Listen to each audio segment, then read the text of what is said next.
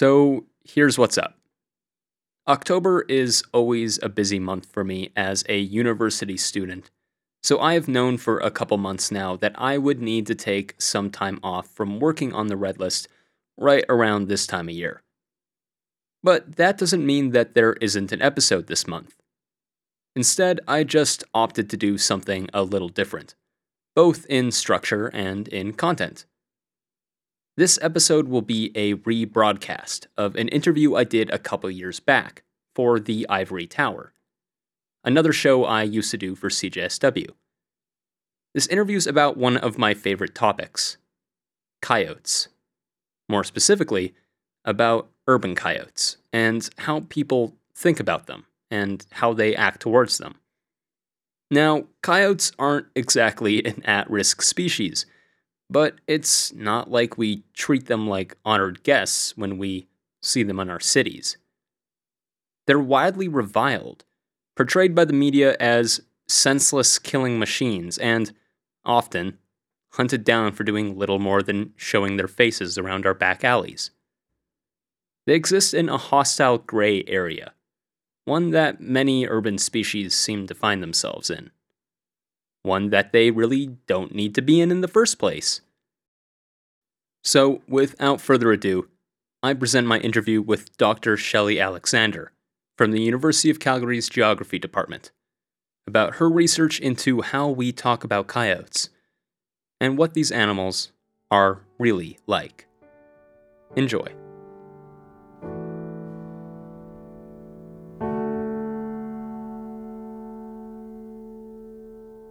So I think most people probably know what geography is, and if they don't, I'm sure they can Google it. But more people might be unfamiliar with the concept of animal geography. So can you please explain what that is? Okay, well, animal geography is it's an older discipline that's really reemerging, or I suppose becoming more popular again. And it's really about the relationship between humans and animals in space and in time and our effects on animals and particularly in areas where humans are disturbing landscape. But it all also extends into concepts like ethics and welfare and how we view certain animals, which animals we think belong with us and don't belong with us, and ideas of, and specifically with the animals I study, like coyotes, whether or not they belong in urban centers and what's natural and what's not. So it, it kind of extends into that, that realm of concern for ethics and, and welfare for animals as well. Okay, so speaking of coyotes, you have studied the coyotes in Calgary for the past few years and you know done a lot of work with them. What kind of presence do coyotes have in the city? Coyotes are present in the city of Calgary, and, and mostly because we have a lot of green spaces maintained within the city of Calgary. So as we develop the city and develop the residential areas, we tend to like to keep those some of those green spaces. So where coyotes were living before, uh, we maybe displace them a little bit, or they hang on to those little fragments of habitat, and then they center most of their activity out of those, like for example Nose Hill. But then they move into the surrounding neighborhoods and be opportunistic about what they eat within those neighborhoods coyotes unfortunately have a pretty bad reputation, and you have done a study investigating this bad reputation, or you worked on a study, uh, specifically news articles from the past few decades.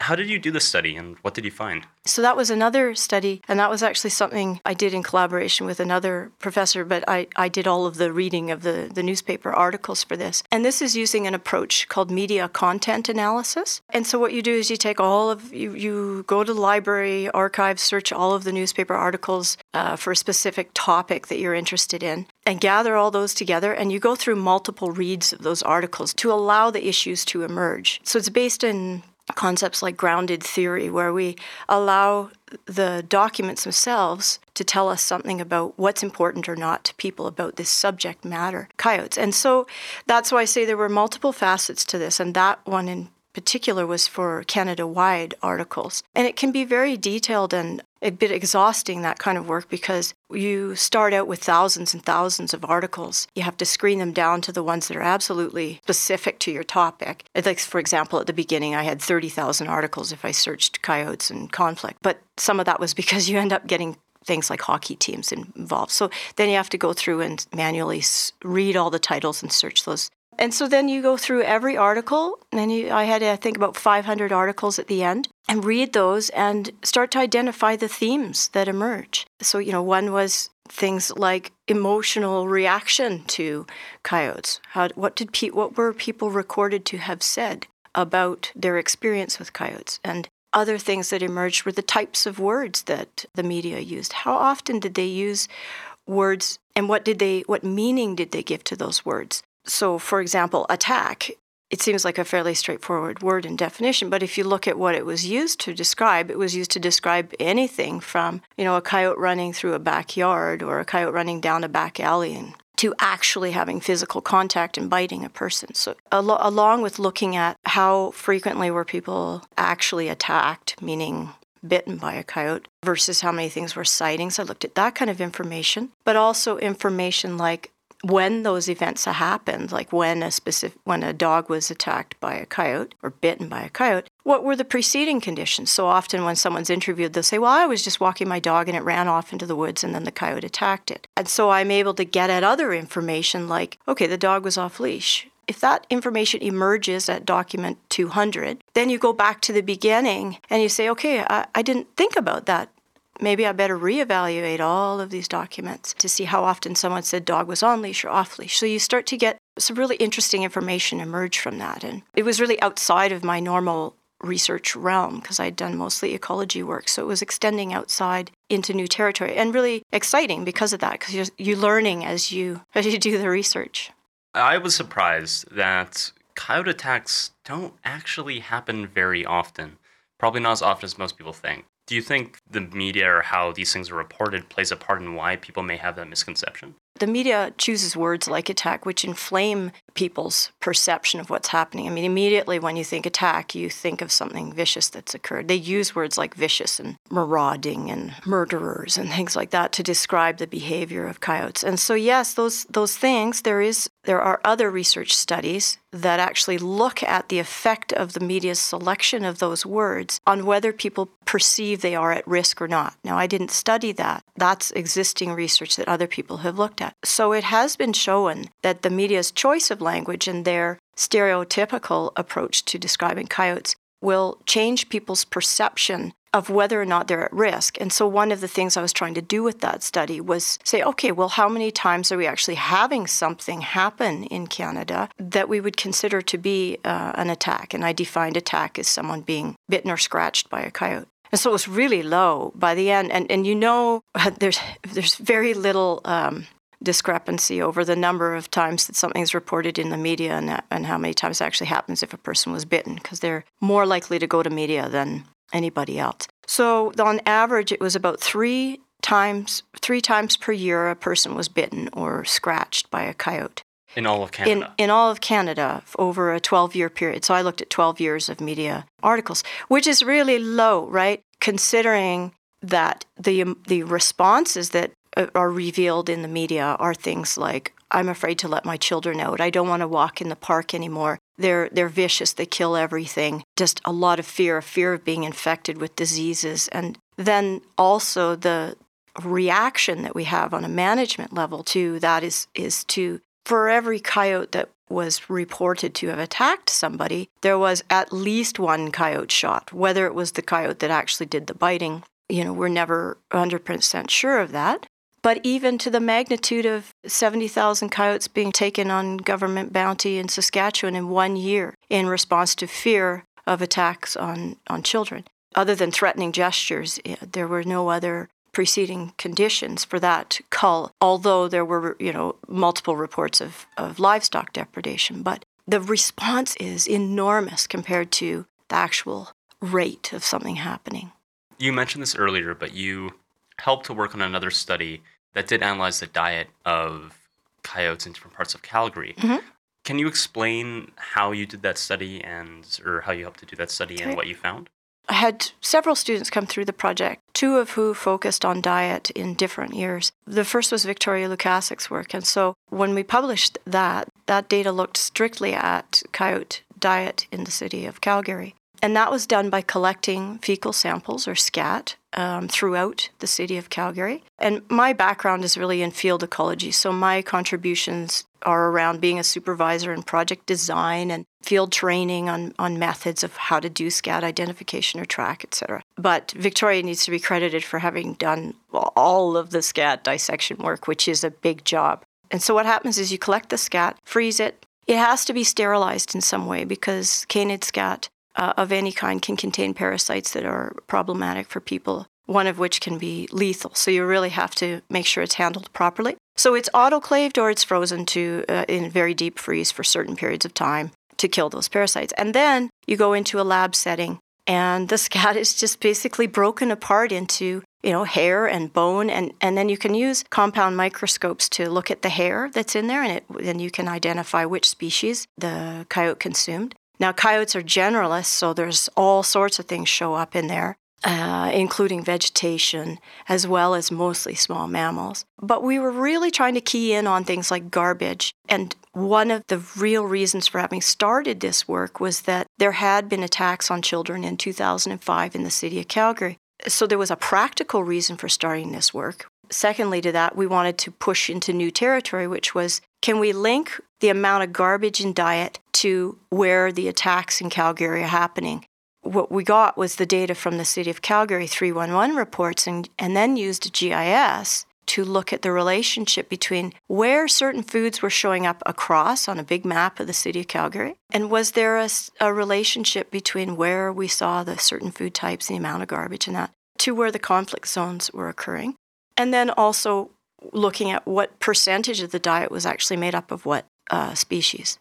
I was shocked to see how much of their diet was plants and yeah. crab apples in particular. They yeah. really like crab apples. Yeah. Do you think that knowing this in general might help people's image of coyotes? Because I think a lot of people think of them as just, just these bloodthirsty monsters. Strictly carnivores, strictly carnivorous, um, as if most carnivores would, would attack people anyway. But yeah, I, I, I suppose understanding them as a broader generalist species like that. One of the things I try to do to help people understand the potential threat or the, the misconception of the threat of coyotes is basically their size. They're only about 35 pounds, and so really they can be scared off very, very easily, and they are a high flight animal. But the crabapple stuff was incredibly cool because it showed up in the diet and, and I love this story because it shows how sometimes our science, we choose particular remote ways to sample animals. For example, we use radio collars or whatever, and we think that that's actually giving us a big picture, or we interpret that somehow. But this is a great example of where certain methods fail. Crab apples were showing up in the diet in large amounts during the dispersal time. And one of the recommendations that, that we came up with after we finished, we drew up a recommendation for the city of Calgary, and it was about you know, people have to clean up after their fallen fruit and stuff because they're probably scavenging off the ground. But a couple of years later, I had started the Living with Coyotes website, and people were sending me photos of coyotes. One day, somebody, you know, kind of tap tap uh, on my email and says, I think you want to see this. And it was a picture of a coyote having climbed about 18 feet or 15 feet up into the air in a crabapple wow. tree in the deep of winter and it was pick, was standing like a ballerina. They're very delicate, so standing like a ballerina in the tree and reaching out. They had a video of it, reaching out and picking crab apples and then just chewing them and then falling out of the tree. So we we kind of at that moment we were like, wow, you know, one I love this about coyotes. They're incredible tricksters, but two, mm, well, we made a management recommendation that we thought would solve the problem, but now we have arboreal coyotes, so clearly there's another thing going on that we missed that's incredible. That's yeah. that's so cool. But unfortunately, coyotes also eat a lot of trash, which is also a very big problem. Yeah. Do you think that this does play a really big role in coyotes becoming more aggressive or more inclined to attack? Yeah. You know, that's not that's not new information out of my work, but certainly we redid the diet study again 3 years later and we again found about 14% of the scat containing human sources of food. And in most cities in North America, where you have over 12% of diet made up of garbage, you have coyote conflict issues. But it, that comes from a bigger body of literature around uh, animal habituation to people and, and versus animal aggression. And you know, we know in most places, if you were to live in Banff um, or any other mountain town, you know you wouldn't leave bird seed out and you wouldn't leave your garbage out because there's bigger animals that are going to eat that that have a, a higher propensity by accident to injure you. And I say by accident rather than you know if they go to bite you, it's a lot more likely you're going to die if a bear bites you than a coyote does. So there is a direct relationship between how often an animal spends time eating garbage or hanging around back alleys and its potential to become food conditioned linked with habituation. So food conditioned is I don't go and seek my own food sources anymore because there's this garbage source over here or there's somebody's left lots of bird seed or there's a ready source of free ranging cats or something like that. I'm not going to go work harder anymore because I can just get this. Ah, but I spend a lot of time around people. They don't seem to cause me much issue anymore, speaking from the perspective of the coyote here. So not only are they benign and I can probably scare them away, but their back alleys have my food source. So then the people then may try to scare a coyote away, and if it's lost its fear, it's likely to protect the resource and go after them. That's most of the conflict that we see is about that kind of scenario. It's the defense or 100% of the cases that we found in Canada when a human was bitten, every one of the cases that we looked at, of the 26 cases across 12 years, if you read long enough in the media articles, you found somebody would say, Oh, yeah, we cut the stomach open in the coyote and it had human food in it. Ah, yes, there was a report four years before that a neighbor had been regularly feeding the coyote. Or, you know, there was just always some evidence of food conditioning. So the link is very clear that if, if you want to keep that kind of thing from evolving, you need to take responsibility for the human end of that. I know that you've worked on several different programs in the city, including the Living with Coyotes website. What are these programs aiming to do? That's education, really. And, you know, the city of Calgary does the same kind of thing. It's really about education and it, it's about not just know, just not knowing, right? And, and not understanding the consequences of, of our actions. And it's not that every coyote that eats garbage is going to turn into a, something that bites people, but it's that there is always a direct link between coyotes that do bite and garbage. And so the only way to solve that issue is to attack the human end of it, right? Uh, I mean, the, the way we've dealt with it is to kill coyotes, but the next coyote will just wander into that neighborhood it will become habituated and the problem starts all over again. So, education is really the start of that. Tolerance is the second part of understanding that these animals aren't invading our cities. We've actually built on top of coyote habitat, and they are eking out a living, hanging on to the remnants of habitat that's left. And so it's deciding what we are willing to tolerate as a society. If we want to live on a ravine, is it really okay to decide which species should and shouldn't live there? And why do we feel that way? Why, why do some people absolutely not want to have coyotes or, or magpies living in their environment? And is that the correct choice to make or not, right? We have to empower people to know what the science shows about how often do people get attacked? What's the source of attack? And then how do we manage this stuff before a problem arises? There are people that would say that it isn't worth it to try living with coyotes. They would think it better to just, like you said, just shoot coyotes. That it isn't worth it to try to go through all this effort to protect these animals or to learn to coexist with them. What would you say to these people? Well, a couple of, couple of things. One is that the, the majority of these the carnivores, the top carnivores, the science is extremely definitive on this stuff. They they have an important ecological role to play. And so into maintaining the balance and the diversity of species, many of which are important to people, many of which we don't even know whether how important they are yet. These are important in that sort of system of maintaining that. We know that in cities, and actually with coyotes in particular, that they are important for maintaining biodiversity. So, certain systems, if you pull the predator out, are going to collapse or go into complete disarray, like the Yellowstone situation, which is another interview in itself. But you know, you, you need them there to maintain the system. We have to start thinking about this a little bit differently, and that we are also top uh, top of the system, right? There may be a time lag, but what we are doing to this system, we are doing to ourselves. And so we will make ourselves immune from these effects for a certain period of time. It's, it's difficult for people, I think, to think on that long term scale. The th- third point that I think I would make is the, the diversity is, is incredible. Why not maintain it? Why not try to coexist? I think if you spend time with animals, you, you, you just you know there's a beauty to them. There's a beauty to looking at them. There's a value to being able to have those experiences. And so, why not provide that for us and for future generations? To end with some practical advice, what should a person do if they see a coyote?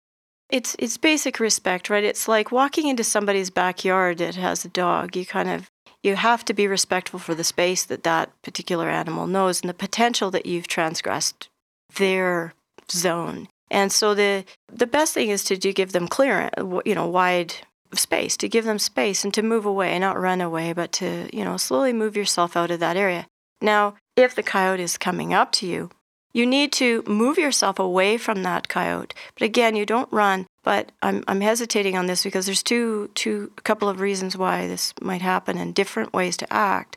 If a coyote is acting aggressively towards you, then you can yell at it. And things that are working is being very assertive, throwing your arms up in the air and moving away. But most of what people are encountering right now is that the animal, the coyote, will come in and follow them and push them and push them or be curious, you know. And so you can try those things, but it may be they're trying to herd you out of a place that they don't want you.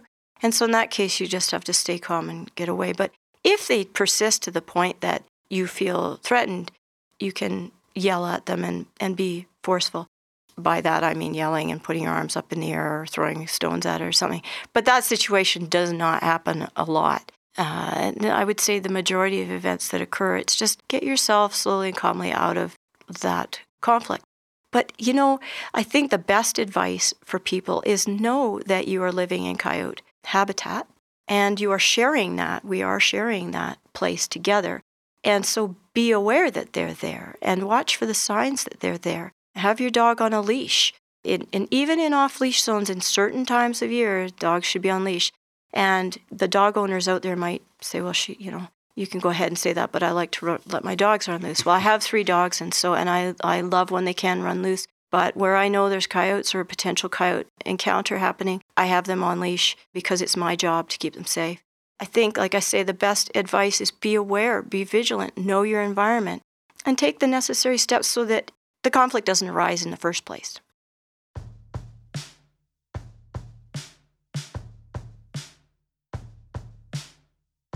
My name is Sean Willett, and this has been a very different episode of The Red List. We will be back to our regular programming next month, but in the meantime, I encourage you to start thinking a bit more about the animals that live in our cities. They are just as much a part of nature as any other animal, and they deserve a lot more respect than they get, even if they aren't actually on the red list.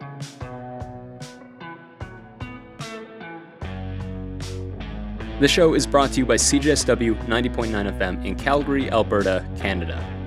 CJSW just got finished its funding drive, and I would like to give a special thanks to Keenan, Melanie, Barbara, Dorothy, and Zeph, who all pledged during my on air show. Thank you guys. It really does mean a lot. The Red List theme song is Deuteronomy 2:10 by the Mountain Goats, and the rest of the music is provided by Jahzzar and Podington Bear. You can find the show on iTunes, SoundCloud, and CJSW.com, and you can follow me on Twitter at RedListCJSW. So, until next time, thank you for listening, and keep watching.